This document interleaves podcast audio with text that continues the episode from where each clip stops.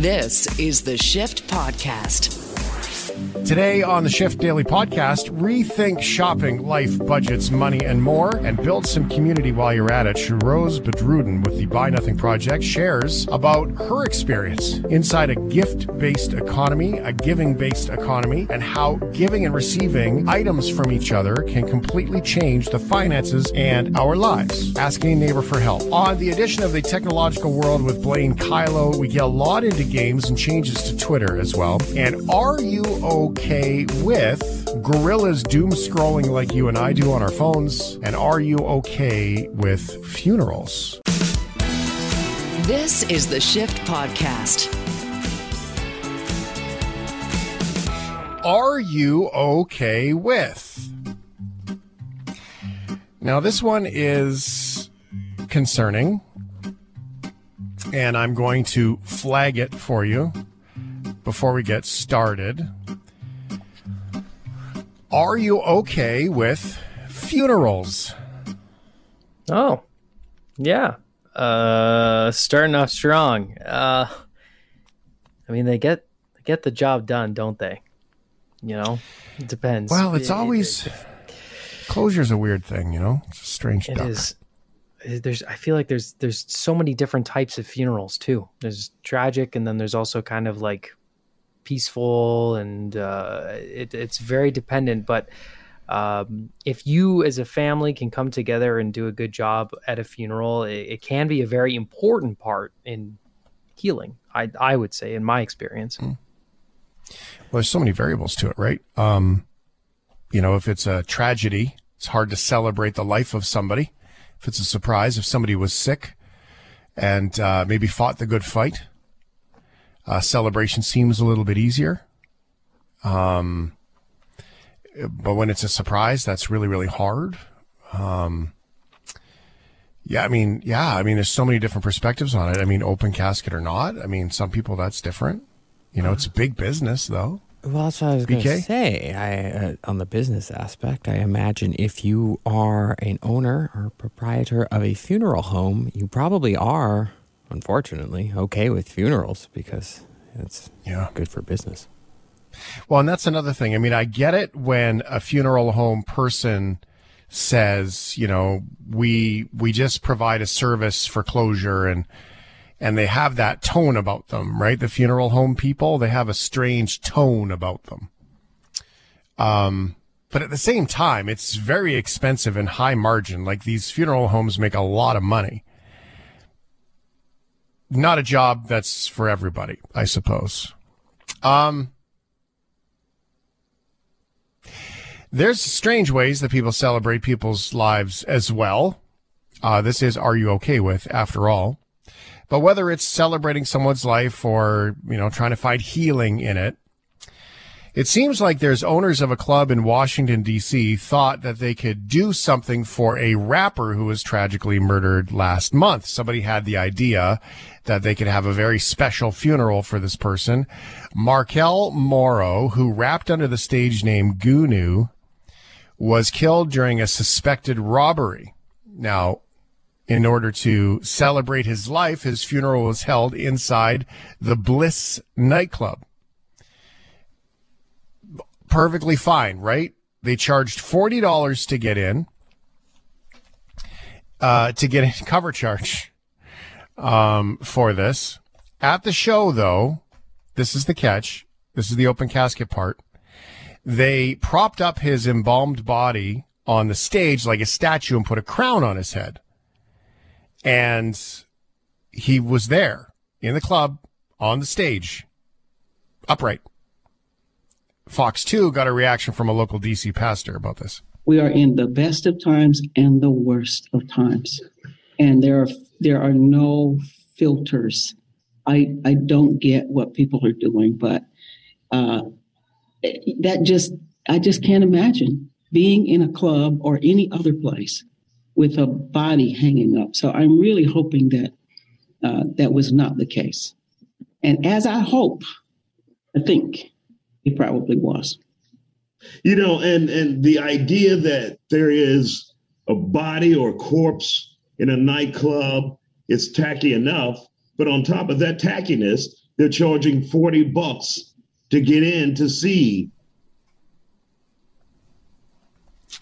$40 cover charge. So here's the catch though, right? Is that people paid $40 to come into this event, which I'm sure somebody could say it's to help cover the costs of the funeral, for example. Sure. Um, I don't think it should be like mandatory. By the way, if you want closure, you have to pay.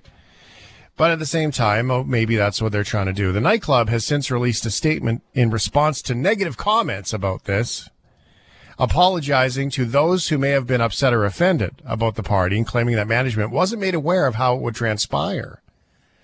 Despite how that story makes you feel, the family was all for it.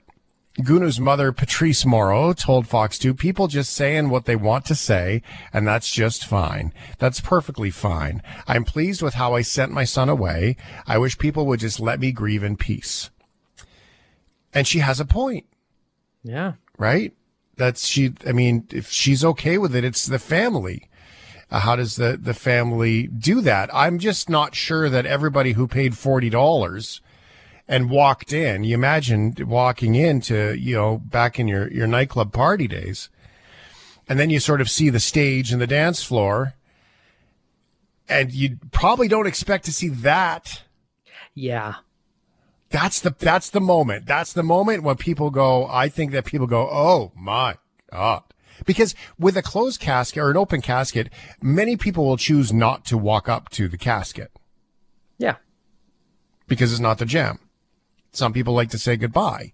I always find it like I, not my jam, but I, like I, people will bend over and kiss the person on the forehead or something like that, right? Or touch their hand and, and say, you know, I love you and, and, and say their goodbyes the way that it works for them. So that to me is okay for them, but maybe not for me, but the mom's okay with it. So are you okay with it now after the mom says she's okay with it, even though it's probably a hell of a surprise? It it definitely changes my opinion. I, at the end of the day, it's it's really not for me to judge, is it? Especially if the mom, who is very important in this whole picture, uh, you know, I didn't know him, I, and and maybe you know he loved that club, he lo- loved that culture, and that was his favorite thing to do is just sit in the club and watch people party, and that that's the idea. That's why they had him standing there Maybe. in a in a cool outfit, right? Maybe, but at the end of the day, if she's okay with it and she's happy with how she said goodbye, then that's you, man. That's you. That's okay.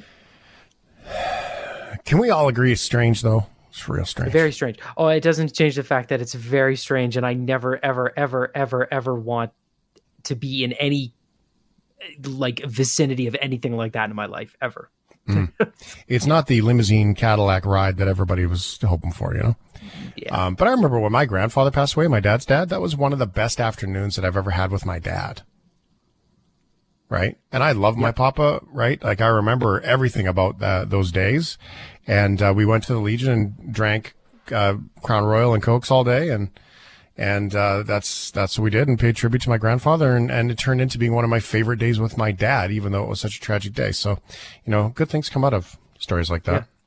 Absolutely. The crown on the head, though, man, and the, the do not Google it, please, No, because yeah, he's standing yeah, in the corner next to the curtain uh, with a crown on his head. Um, yeah, my God. Okay.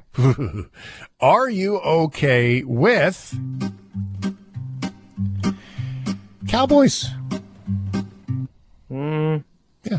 I, I I don't know why we still have cowboys. I'm sure there's a good reason. I'm sure somebody could explain it to me, but I've never really been a big fan, even though I live in Western Canada. I've never been a big fan of the whole Western uh, cowboy uh, culture. I do love that accent, though. I love it. It's like sweet molasses coming off your tongue. I love it. Uh, BK, Cowboys? It was a subculture I never really explored. Um, a lot like funerals, to each your own. Just you, you do you, and I, Well, I the, won't judge. the reason why there are cowboys is because it's actually a job. Now, the question is, is are you a cowboy or are you in a costume? Would be like the Calgary Stampede That's true. has a minimal number of actual cowboys that are in the rodeo who live ranching life, farming life, and all those things who are professional cowboys. And then there are costumes. When I put on a plaid shirt and jeans and boots, I'm wearing a costume. I am not a cowboy. Right? It doesn't matter how doesn't matter how well I, I mow the lawn or herd the dogs and cats and bunnies in the neighborhood. Still not an actual cowboy, but it's a real job. There aren't many cowboys, true cowboys left. But when you get out into the rural areas, it's legit career, uh, profession. It's like a work attire. It's like your uni for work. But we found one cowboy of all places in Florida. I think this is where the Florida theme is supposed Mm-hmm. to play, but I can tell it's, this is Very actually nice. the clip from the story down a little lower. Florida, Yeah, uh, uh, uh, Florida. Florida. I, I consider doing that. yeah. Florida. Florida. da. Well, apparently, uh, do we have the next clip or no? Yeah, this this longer clip that was here for the Florida theme is probably the Oh, I for the see. story. I imagine. Okay, good meeting. Thanks, guys. This cowboy's name is David Beausoleil. He's become well known to employees at Dunkin' Donuts after he started making weekly treks through the drive-through atop his horse, Jackson. Yeehaw. Yeah,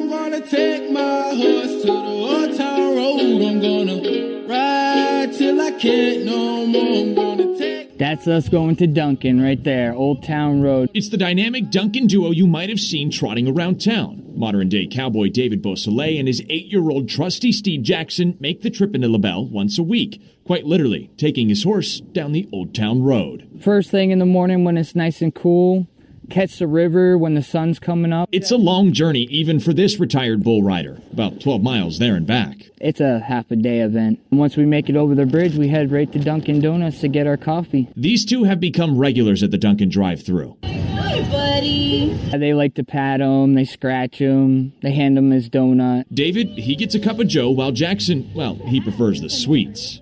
His order is just a plain donut hole. So why ride two hours one way just to get a cup of coffee when, you know, there's cars? Well, he said these weekly walks with Jackson the horse have a positive impact on him. It's good for patience, experience, to be around vehicles and whatnot. He said it really shows him patience and to, you know, stay focused. And he probably feels like a bit of a badass. That story's from NBC too. Um, my buddy Brandon Alexander, who's been here, joined us on the shift many times. He's an actor from Hollywood and, uh, and a dancer, and he is a cowboy Really? on the weekends. That's that's his life. That's his life. His expression of himself is cowboy. He has a horse named Smokey Joe, who's an actor as well. He's in all kinds of movies. So that's amazing. And uh, Smo- and he goes out and he does uh, trail rides and teaches young people, welcoming them into horse culture and the the equestrian life and caring for a horse and does rides and everything else. And you do a wild guess where his horse is? He's in Hollywood, behind the Hollywood sign. There's a big stable right behind the Hollywood sign. Uh, Sunset Stables, I think it's called. I forget. Um, it's very popular, and that's where he keeps his horse. And so, in the daytime, he works as an actor and everything else, and in the evenings and weekends, he's out, you know, mucking out stalls and and living into that expression of of himself. Now, we have a horse here. Was uh, English jumping for a little bit more of the fancy. It was the horses, but um, it's a um, it's an incredibly grounding experience. So when you asked about earlier about cowboys and why, um, it's a very simple and grounded and connected way of life. And I would say that there's nothing wrong with with the question, Ryan, of of you know what's the point of cowboys. I think that's a I think that's a very fair question. If you've if you've live in the city, uh, and I would say the answer to that question is to get out and spend some time. If you can come with me, if you like, go to the barn and meet some horses and see that lifestyle. It's amazing. It truly is not for me, but it's amazing. my grandpa, never forget, my grandpa found more peace with horses than he did with other people sometimes.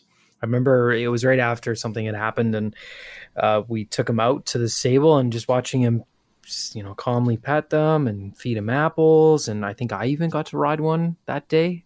Uh, it's it is different. I mean, that's been a long time since, and I'm sure I'd appreciate it for sure. Um, I think it's amazing that people can do it, uh, and I would love to see one at a drive-through. I even saw one of the police horses uh, yesterday in downtown Mhm. Calgary. I was like, damn, Mhm. that's a cool horse. Well, you you like steak, right? I love steak. Steak's fantastic. i- in most ranches, those cows are moved around still. Um, some cowboys do it in trucks and some cows do it on quads. But in most cases, the best and most, you know, efficient way to do it is on a horse and you're moving them from field to field and getting them into their, their feeds and whatever's next. So, you know, there you go. It is present in your life, whether you see it or not. And I think it's really cool. Very cool. Really cool. Glad you brought it up because let's just talk about it a little bit. Those are things that we don't really get into a whole lot. And it's not for me. Like maybe one day if I can live outside the city, have a little stable with a couple of retired horses that, you know, go on a trail ride once or twice a month. But eh, it's a lot of work, man. It's very expensive. Okay, let's do one more. Are you okay with doom scrolling? No, I did it this morning. I wasted like 40 minutes. It's ridiculous how fast time goes when you doom scroll. You think it's 10 and you're like, "Oh, I should have showered 30 minutes ago." It's it's a Mhm. black hole of nonsense It 9 is. times out of 10. You never feel good after doom scrolling ever. Now, BK, I imagine doom scrolling for you is flipping through the encyclopedia. I was going to say, Endlessly. no, like that's just why I covered it. A lot of social media for the most part. Eliminated a lot of the doom scrolling and freed up a lot of time to read books and do push ups and other things that are far more positive impact on my life than doom scrolling. Oh, you're absolutely right. There's no denying that. Um, doom scrolling is when you sort of get into the feeds on Instagram or Facebook stories or any of those, uh, Twitter, and you just keep kind of swiping and you watch the little video and then you go to the next one and then you go to the, don't like that one. So you swipe again and you do get sucked into this black hole of time that you don't know where all the time went. We get stuck on our phones. Seems like monkeys even get stuck on their phones too. Ooh. Oh, we get to use the monkey button for the second time this week. Monkey! Monkey! Monkey! Uh, this story is technically about gorillas, uh, but really, you know, there is actually a difference, but what's the difference? Um, a teenage gorilla in a Chicago zoo has been getting too much screen time, according to The Guardian. Amare, a 415 pound gorilla at Chicago's Lincoln Zoo, has been staring too frequently at the screens of cell phones from visitors who show him pictures and videos through the glass wall. He, I, let's not body shame him at 415 pounds, but just call him a gorilla. He has apparently become so distracted as a result that last week, another teenage gorilla rushed him in a show of aggression he didn't even appear to notice. In recent months, zoo staff have had to install a rope line to keep visitors several feet away from the glass and have had to step in and explain that phone screens are a problem. Here is some interesting contrast. This is a news story from 2015 about phones and gorillas with a very different tone. This gorilla's video has gone viral, and you can see why because he loves phones. A gorilla captivated by pictures since he was young. The Louisville Zoo says a Lexington man took this video of a teenager scrolling through photos with 18 year old Western lowland gorilla Jelani. He just really loves to look at cell phone videos, pictures. He loves interacting with the public. And um, a lot of times, if you show him a video, if he's not busy doing something else, he'll come over and hang out. And that's what we tried. Jelani immediately came over as I showed him pictures of my children. He signaled when he was no longer amused. When he's bored with the picture or done with the video, he'll shake his hand a lot of times, or sometimes he'll look away, but he's really clear about when it's time to move on to the next one. What type of pictures or videos does he like the most? He really prefers pictures of animals and especially pictures of apes and monkeys. He also likes to look at pictures of people. Makes kind of sense that dogs aren't supposed to be able to see TV, but my dog watches the TV all the time. And if you FaceTime with my dog, she'll look at you and sniff the phone and call her name and she'll interact and look and, and all kinds of stuff. So I, it makes sense to me. I like that. I just from I thought it was interesting that then it was all excitement. Look at the gorilla wants to look at her phone, and now Mm-hmm. we're like, uh, the gorilla should not be looking at the phone. Yeah. Well, Yeah. this gorilla shouldn't be should not be looking eh? at the phone either. yeah, Uh, We're spending too much time getting sucked into consuming stuff like that. Oh, it's terrible. Bad for you. This is the Shift Podcast. Buy Nothing Project. We've had Sherose on before. We've chatted about um, the, uh, the the the notion that giving things away and helping neighbors could be better than trying to sell your stuff. Sherose, welcome back to the shift. Thank you for having me. So I've tried. We, we talked, I don't know, six weeks or so ago and said, why don't we give this a try? And I thought to myself, okay, I'm going to offer up things to people as soon as I, I do this. And maybe I'm going about this the wrong way. I've tried to peruse the app. There's not a lot of users yet in my community, but I've tried to sort of do the Facebook and then the Buy Nothing Project app and, and, and sort of refer people and all that stuff. I think it's working. The problem is that I've found is with Buy Nothing that it seems like there's a lot of people that don't need what I'm trying to get rid of.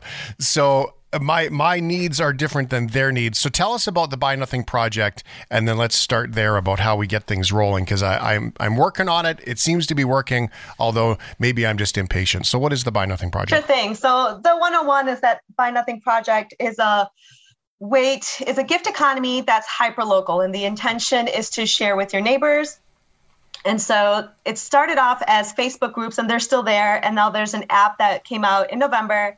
The app allows uh, the user to set their perimeters, so you can share within half a mile of you up to 20 miles.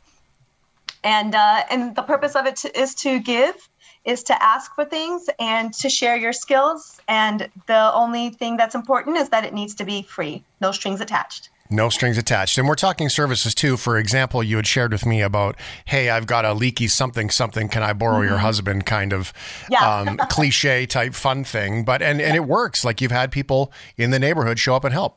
Yeah, absolutely. We've had ladders for cats and trees, shop vacs for flooded apartments, a metal detector for a lost ring. Oh, wow. That's amazing. Yeah, yeah. That's really handy.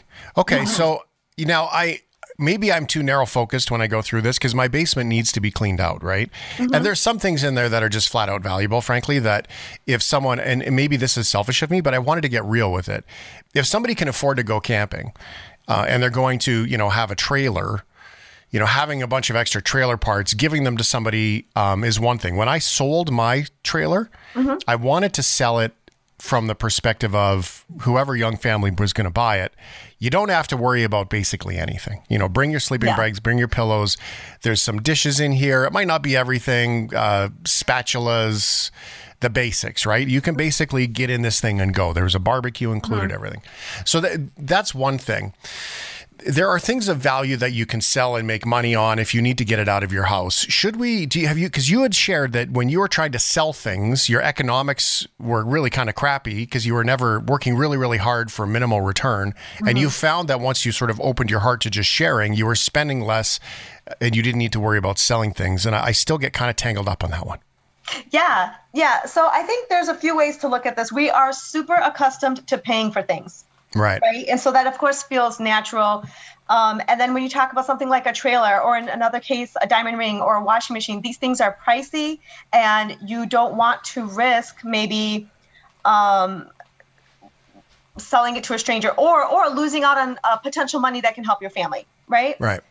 And like like you mentioned, my circumstance from before, I needed money to buy things for myself and for my son and for our home. But when I was participating in the group, I found that I can get those same things for free. Yeah. Yeah. Yeah. And so that was the that was the turn for me. Mhm. So now I find I feel like that would work really, really well with I need a little uh, handy person around the house, or maybe some clothes for a seven-year-old, or hey, soccer cleats, kind of thing. I- Is it more successful with certain topics than it is with others? Should we manage our expectations a little bit here? Um, because I, I'm. It, one of the cool parts of this is when you put it together and you try to make it all work, you find that certain things work and certain things don't seem to fit. Mhm. And I want everyone who's listening to go into this knowing that, you know, there, there's a bunch of things that could really, really help you here.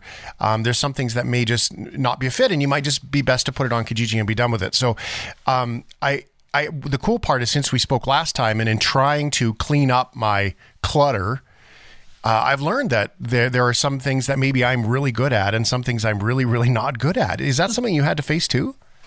Yeah, yeah, and I think some probably the biggest thing I had to face was was how to socialize with neighbors. You know, these are folks that I wouldn't otherwise meet. They don't. Uh, they're not my age, perhaps, or they may not be along my political spectrum, for example. But learning to navigate those expectations you know, learning to know, like I had to, I had to be mindful about who I thought I was going to meet. Mm-hmm. hmm And that was probably the biggest thing for me. But as far as like things goes, I think a lot of that depends on, well, it requires that there be people, right? So a lot of that I would say re- depends on how many people are participating and perhaps the economic situation in the area.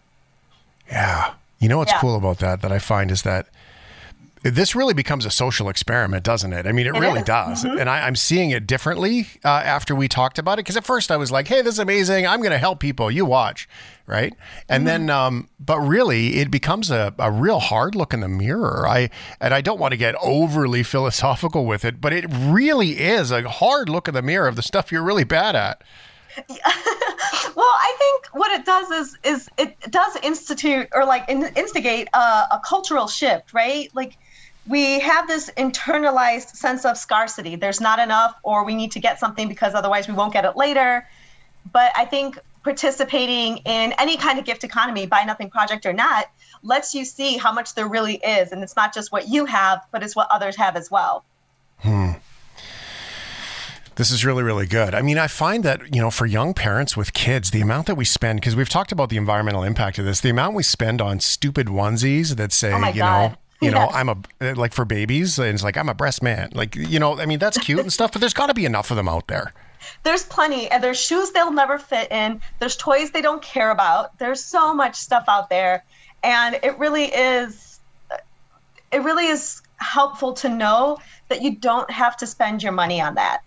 Mm. You know that there's a neighbor, a neighbor who can give that to you, and that neighbor may even have solicited or unsolicited parenting advice. You know, they might be a future connection for you. They may be a future person to lean on. So, what have you found here? Where do you uh, have you met new friends? Like, is this a friends of proximity thing in your neighborhood now? Has it actually had that social impact? Because I'm thinking coming out of COVID, we don't talk to people. I mean, that sort of compounded the problem. And you know, we we've got to this other things we've talked about on the shift this week about supply chain issues getting exaggerated because of mm-hmm. what's been going on in Ukraine mm-hmm. plus COVID, plus containers, plus all of these other things, price of mm-hmm. gas and fuel. So, you know, I mean, we really are starting to see possibly not a lot of choice here in doing this. We like this this could be one of those things that we have to do. Yeah, yeah. So locally, we've had a group since 2016 that's been pretty active. And then during COVID, we, of course, accrued more members, but the participation didn't change. You know, there were still Mhm. people uh, meeting each other and still people being there for each other, just in different ways this time. Whereas where one would meet face to face was instead now a porch pickup, for example. You know? But as far as like things not being accessible during the beginning of lockdown the things people reached for or asked for the most was toilet paper and homeschool supplies right? Mm-hmm. um, but our needs don't really change right? There's there's some things that we'll always we're always going to need. There's always going to be someone moving into a place and always somebody moving out right? And that's two people who could use the same box to move in and out right? So there's Yeah. that kind of stuff. And i think that because that stuff has an opportunity to extend its life, it really lessens the effect that these supply chain issues have. hmm hmm Ryan did that when he moved. Um, it was one of the things that uh, that that he he said. Well, he was like, "Oh, I just got to pick up some boxes," and this is, was inspired by our conversation, by the way. So this is God, blatantly falls in your lap. And I was like, "Well, dude, I got all kinds of boxes," I, and I said to him, "I said I, I am going to need them back if they survive. Mhm. Um, but if they don't, some of them don't survive. That's fine. But I'm going to need them back." And so that I mean, that was directly inspired from this conversation. It's taken me. I want to acknowledge that it's taken me a long time to learn how to ask. Oh, yeah. Right, it does. It's a human thing. You don't want to ask. It's like this fear of looking bad idea of I don't want to look like I don't have control here, or that I need help, or Mhm. I don't Mhm. got this. And I, I've done all kinds of study work on on that sense of community and just asking. It's amazing what people will do for you when you ask. Yeah, that that judgment is real, you know, and knowing that there's something maybe other people might find affordable and you don't, and then when you ask for it, are they thinking that you're cheap or are they thinking that you're poor and will they treat you different because of it, right? Mm-hmm. But one thing that we're serious about, the Buy Nothing has always been serious about specifically, is that there is no there's no requirement to express need, right? And there's mm-hmm. no requirement for someone to re- express need for asking or receiving. You know, so if Mhm. someone's giving away a gallon of milk, they're going on vacation and it's it's going to expire while they're gone. You don't have to say I can't afford milk for my children. You can just say I'd love to have it and I can pick it up at this time. Yeah. You know, and but we don't think about that part, right? We don't think about things like milk or bananas. Right. But all that stuff, those are things that are normal. Those are things that we all need and use. And a gift economy makes all of that kind of like a level plane, right? There's you're participating with dignity, no matter what you're asking for or whatever you're giving. You know, Mhm. asking is really, really, really hard, um, especially if you're one of means and you're accustomed to just you know buying things and having it shipped to you. You know, asking seems unnatural, but I think I don't know how your experience has been. It was hard for me at first too, but once I started seeing how once I did it a few times, I realized how easy it was and how expected it was that if I needed Mhm. something, I just needed to ask. Yeah. One of the things I've been going through, and you can maybe share some experience of something specific that you've gone through recently, maybe since we've chatted last, that's that's surprised you, is that with my puppy, I, I need to build a dog pen in the basement. Mhm. And she's just not ready to be alone in the house. Um, and um, and so she, but I also want her to have her own space. And um, and I've had dog pens in the basement before when I had dogs before. So this is this is the way that I I know how to deal with it. Lumber is ridiculous today. I don't need it to look Mhm. pretty.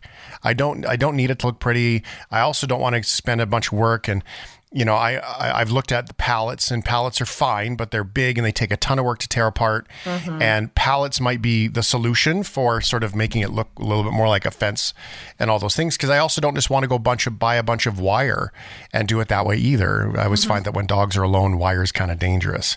And so you know that for me is one specific thing that I'm really determined to not just go spend two hundred dollars on because I don't have two hundred extra dollars today. With everything that's changed with the price of gas, I have had to start rebudgeting in a way that I haven't budgeted in years. Mm-hmm. So I, I can't be alone in that, right? And because I'm employed, not everyone listening right now is even employed. So you know they're budgeting on a whole different level than I am. Mhm. So what's uh, that's a specific example of something that I'm trying to pull off through the Buy Nothing project. What about you? What's something that's really surprised you?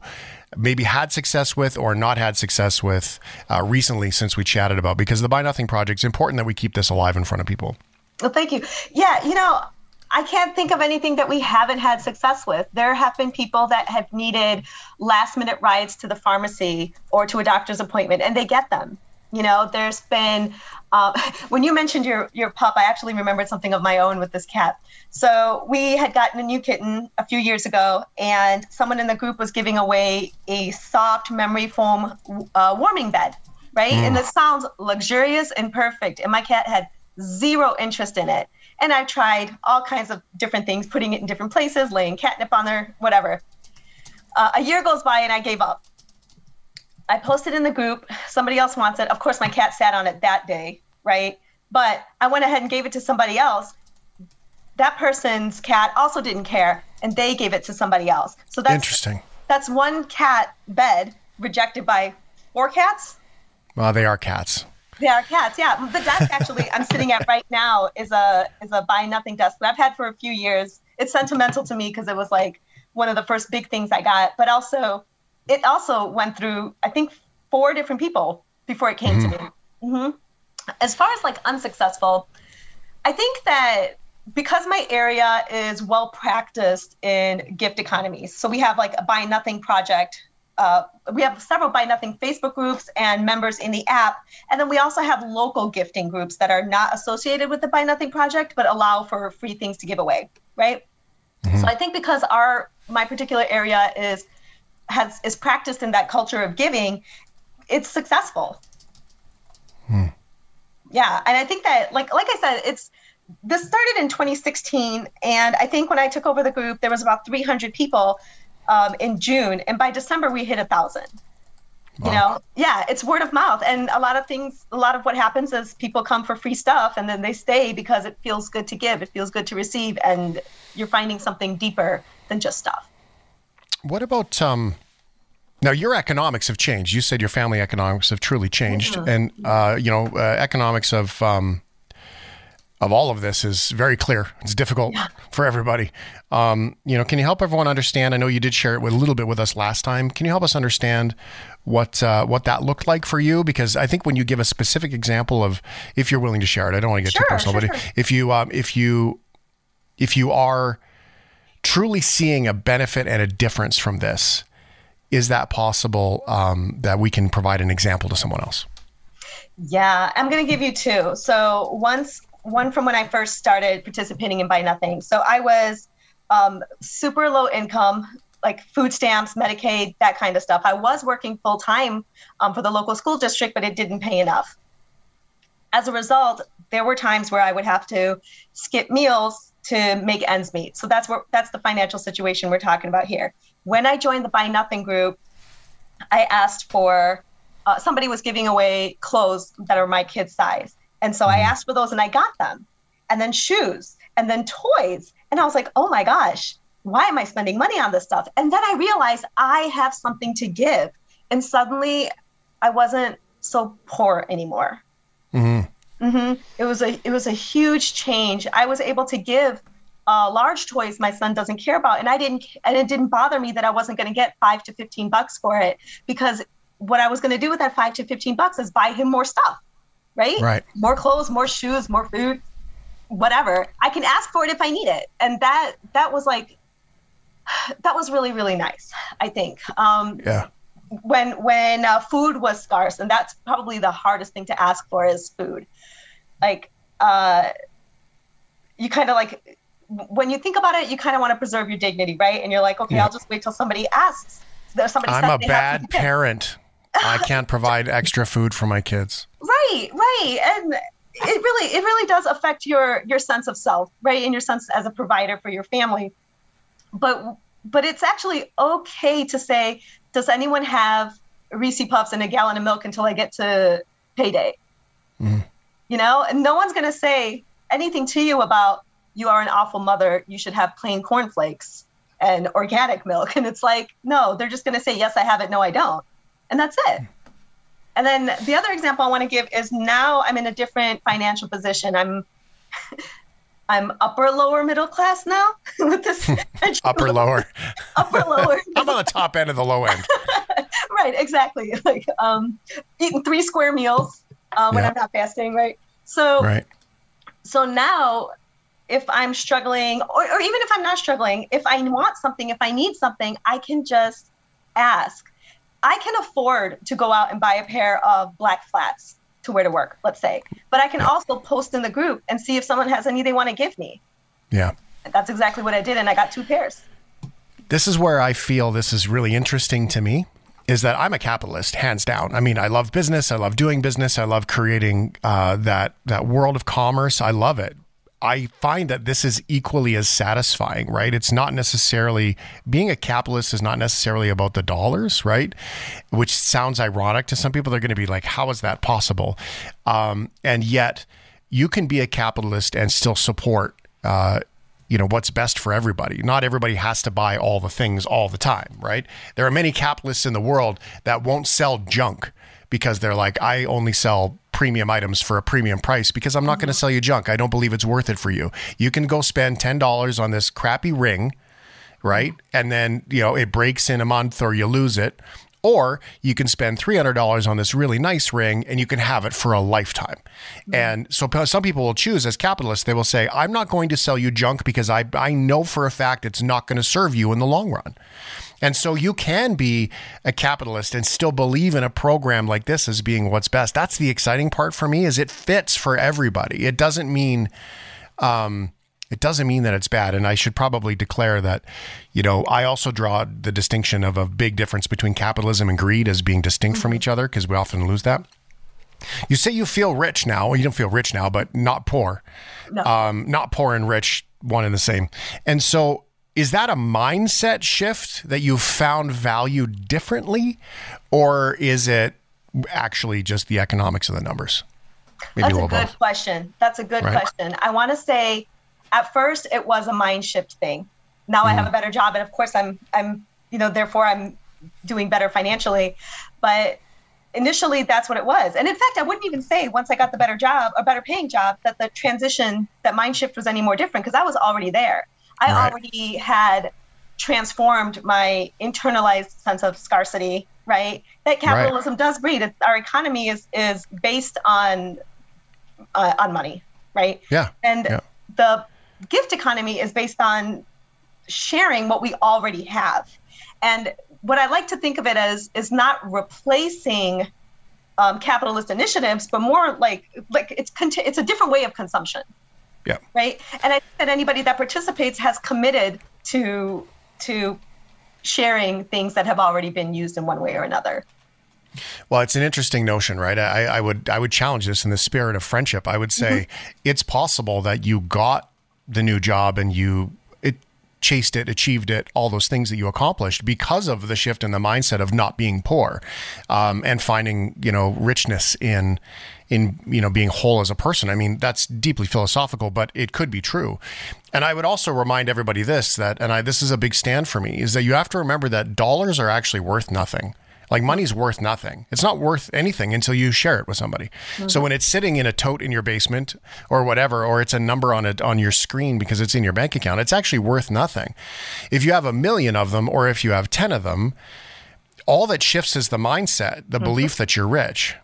It doesn't really matter. A dollar's still worth a dollar. Like one dollar's mm-hmm. still worth a dollar. So whether you have 10 of them or a million of them, yeah, okay, you might have more freedom to spend the dollars, but that dollar's still worth the same mm-hmm. unless you're using it. So, yes, having access to more dollars can make life a lot easier, sure. But that shift in the mindset is really everything. And that's what I see going on here. Not to take your buy nothing project and make it all hippy dippy, but I feel like that's the big part of what's going on here. It is is mindfully to participate in a gift economy. You have to be mindful. It, it requires that. It causes you to to make decisions based on the desire to give, right? It it's it's that mindful engagement that breeds these connections, right? That makes participation fulfilling, that provides that positive feedback, and that makes it sustainable. Hmm And it it's mind it, it opens your mind. I mean, we've I've had uh, members um, early on in my my buy nothing project days that were high income and only gave away and never asked for anything, and that's fine. That's fine. And you can be the reverse as well. Always, Yeah. you know, receive and, and never give. But it was after some after some time of participating, they also realized they can ask for something and no one's going to say, "But you have money." Right. Yeah, and like like you mentioned the onesies. I mean, really, nobody needs to be paying for onesies that a kid is going to wear for a month. No. Right? No one should, and No. it's fine to ask for those things. And and in fact, it it's the the mindful engagement that I'm referring to allows you to to choose who you're giving to, and that's saying that I want to connect with you. You know, you're already coming at someone with kindness. Yeah, it's an old school mentality. I absolutely love it. Kicking back to what is neighbors, what is community, all of those Mhm. things, and um, you know, it's uh, give, ask, gratitude is sort of the the pillars of of the notion of the Buy Nothing Project, and uh, it's buynothingproject.org, by the way. Um, and if you the, the give, ask, gratitude is is really um, you know that could there, there's so much more to it because it really is connect. It's about authenticity. It's about community and and all of that. I like it. This is really great. Um, Sherose, thanks so much for sharing the story. I want to keep this alive. Go get the app, Buy Nothing Project. You'll see it uh, when you go to your app store and uh, and pick it up um, for your iPhone and stuff like that. It's it's pretty cool. It's kind of green and leafy looking, snowflakey looking, and um, and you'll and grab it and take a look. And if you don't find a lot of people in your community on the app, get involved in the Facebook groups and just remind people that the app is there if that's easier for you too, because that just allows for more freedom of the group, which is Mhm. cool. Yeah. Thanks, buddy. I really Thanks appreciate being me. here. Awesome. Yeah, yeah. We'll talk to you soon. Talk to you soon.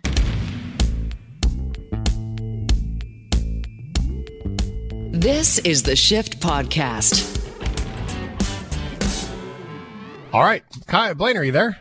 Oh, wow. What an ordeal. Technology sometimes doesn't work the way you want it to. No, it's been um, some sort of weird. I'm going to blame it on a solar flare the last few days um, that we've gone through with um, with technology. But I'm glad you're back. Anyway, I was asking you uh, about being heartbroken about ski season. And I was saying I was I'm trying to figure out how to get up one more time because like Whistler on the weekend, 78 centimeters of snow. Whoa! Like between 20 and 40 centimeters on the local hills. We've just had a whole bunch of snowfall. There might be more this weekend. So yeah, skiing is still a possibility. I just it's now we've got ball and ultimate and climbing and all these other things. So I just don't know that there's time. Ha.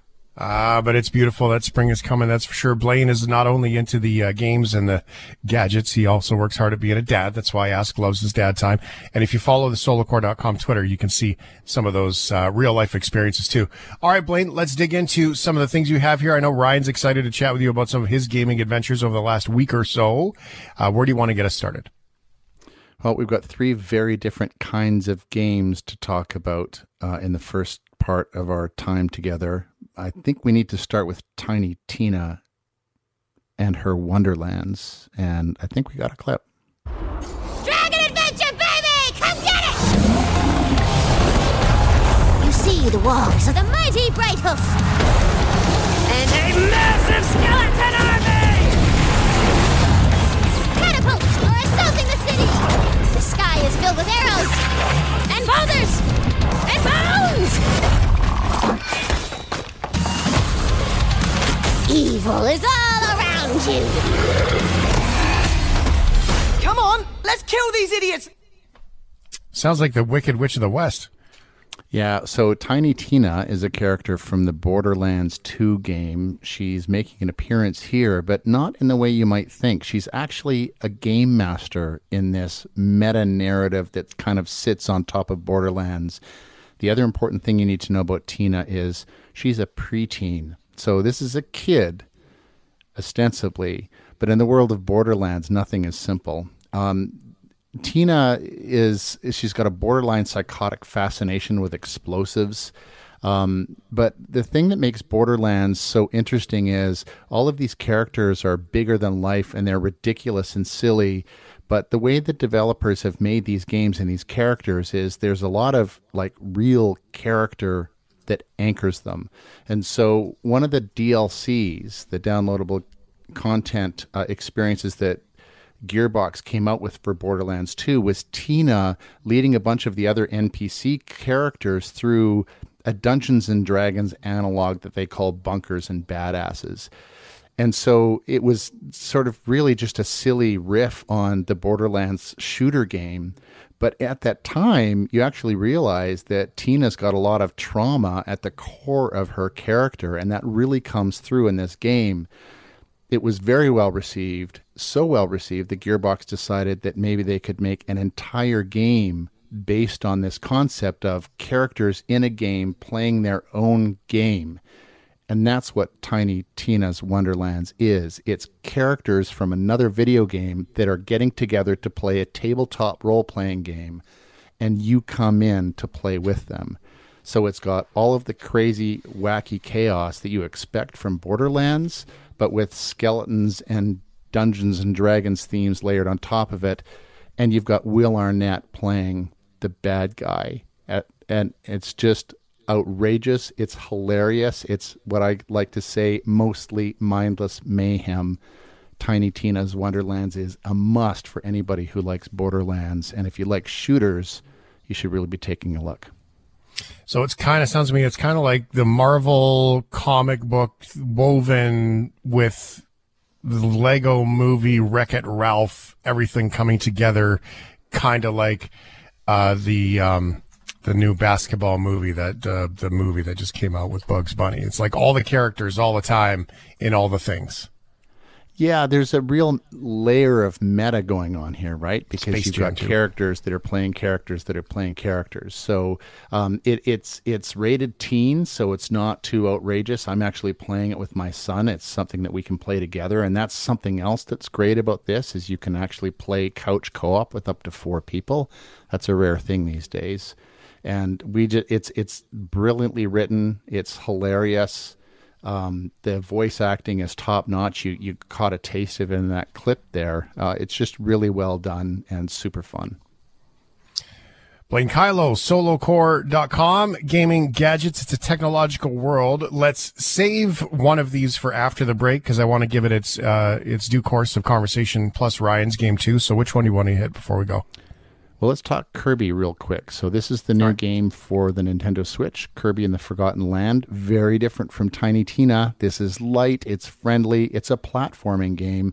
For the first time, Kirby is in a 3D world. So, really, this is you becoming Kirby and running around trying to collect all of the secrets that are in the hidden areas and free the Waddle Dee creatures that have been imprisoned and that's the objective is to find all of the secrets in the different levels and continue playing through it this is also something you can play with a friend this is just a nice light fun platformer with plenty of replayability this one leaves me with a smile Ryan O'Donnell has spent a large portion of the last couple of days on his couch playing video games and very excited to do it. Blaine Kyllo is here as well, the technological world. Ryan, thumbs up, thumbs down. I know you've shared with us your, your Lego adventure game. Um, for Blaine, you give it the, uh, the five stars. What is it? It is thumbs cramped because I can't stop. It's it's. Uh, I saw a video a guy posted on uh, TikTok. He played the game for 17 hours straight yesterday, What? which is yeah, just unhealthy. He he admitted that's unhealthy, but it is that good. Um, Blaine, like I'm too much of a nerd to convince someone that has no interest in this of how objectively great it is. Would you be so kind to share what makes the Lego Skywalker Saga game like so special?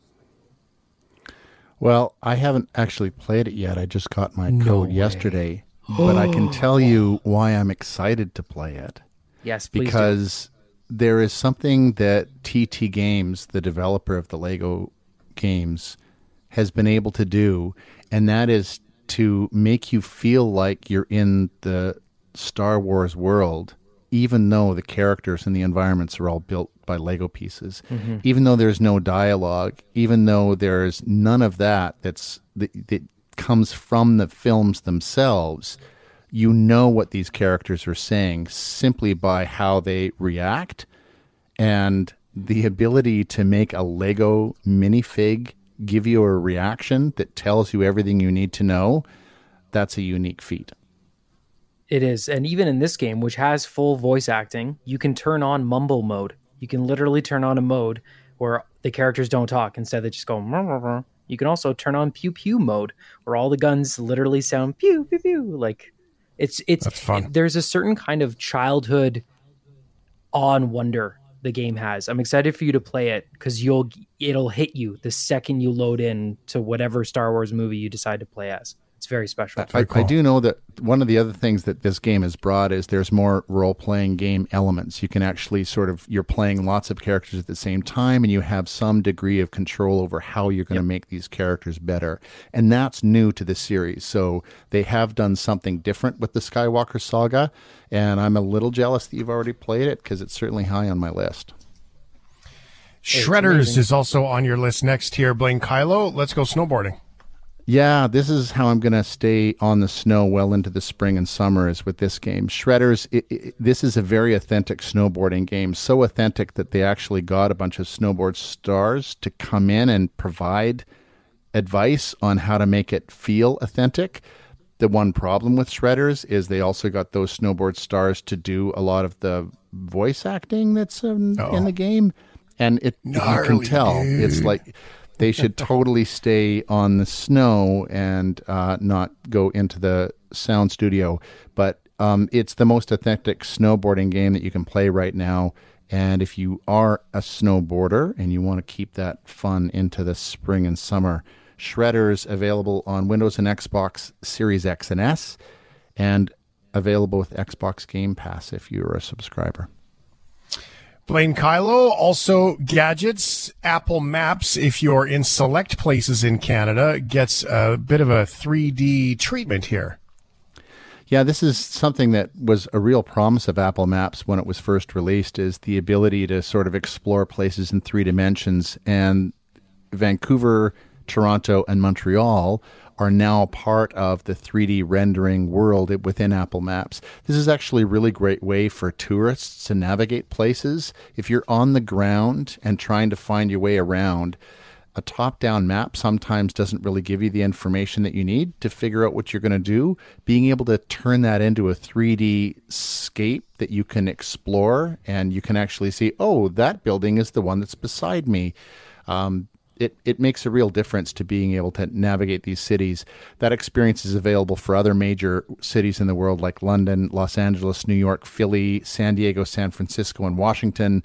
So, three of Canada's major cities uh, join a pretty prestigious list of cities with 3D renderings in Apple Maps. It's really cool. Hit the flyover button if you go to the map, and then you just turn your phone around, and it gives you like this top-down look. It's totally three-dimensional. It's really neat. I, if you've got the, uh, if you got an Apple phone, just go to your Apple Maps, search Vancouver, and you'll see it there as well. Elon Musk, um, strange as he is, has bought himself further into Twitter, and I uh, read a tweet about a guy who quit live on Twitter because of it.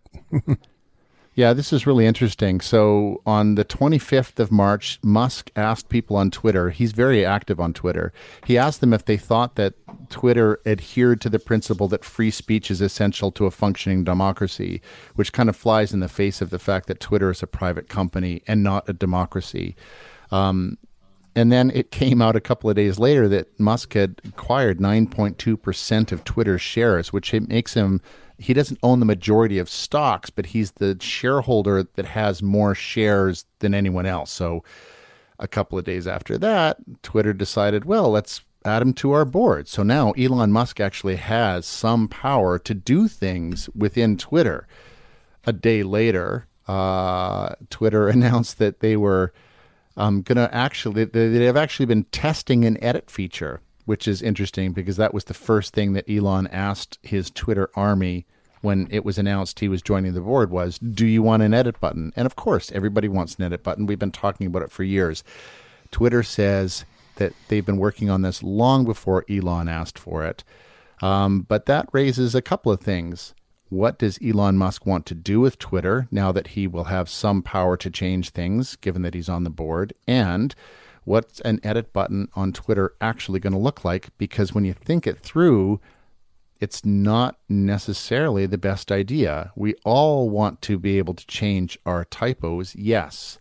But if you embed a tweet on your website and then somebody goes and edits that tweet to be something really negative and really nasty, you've got no way of knowing uh, that that's necessarily happened.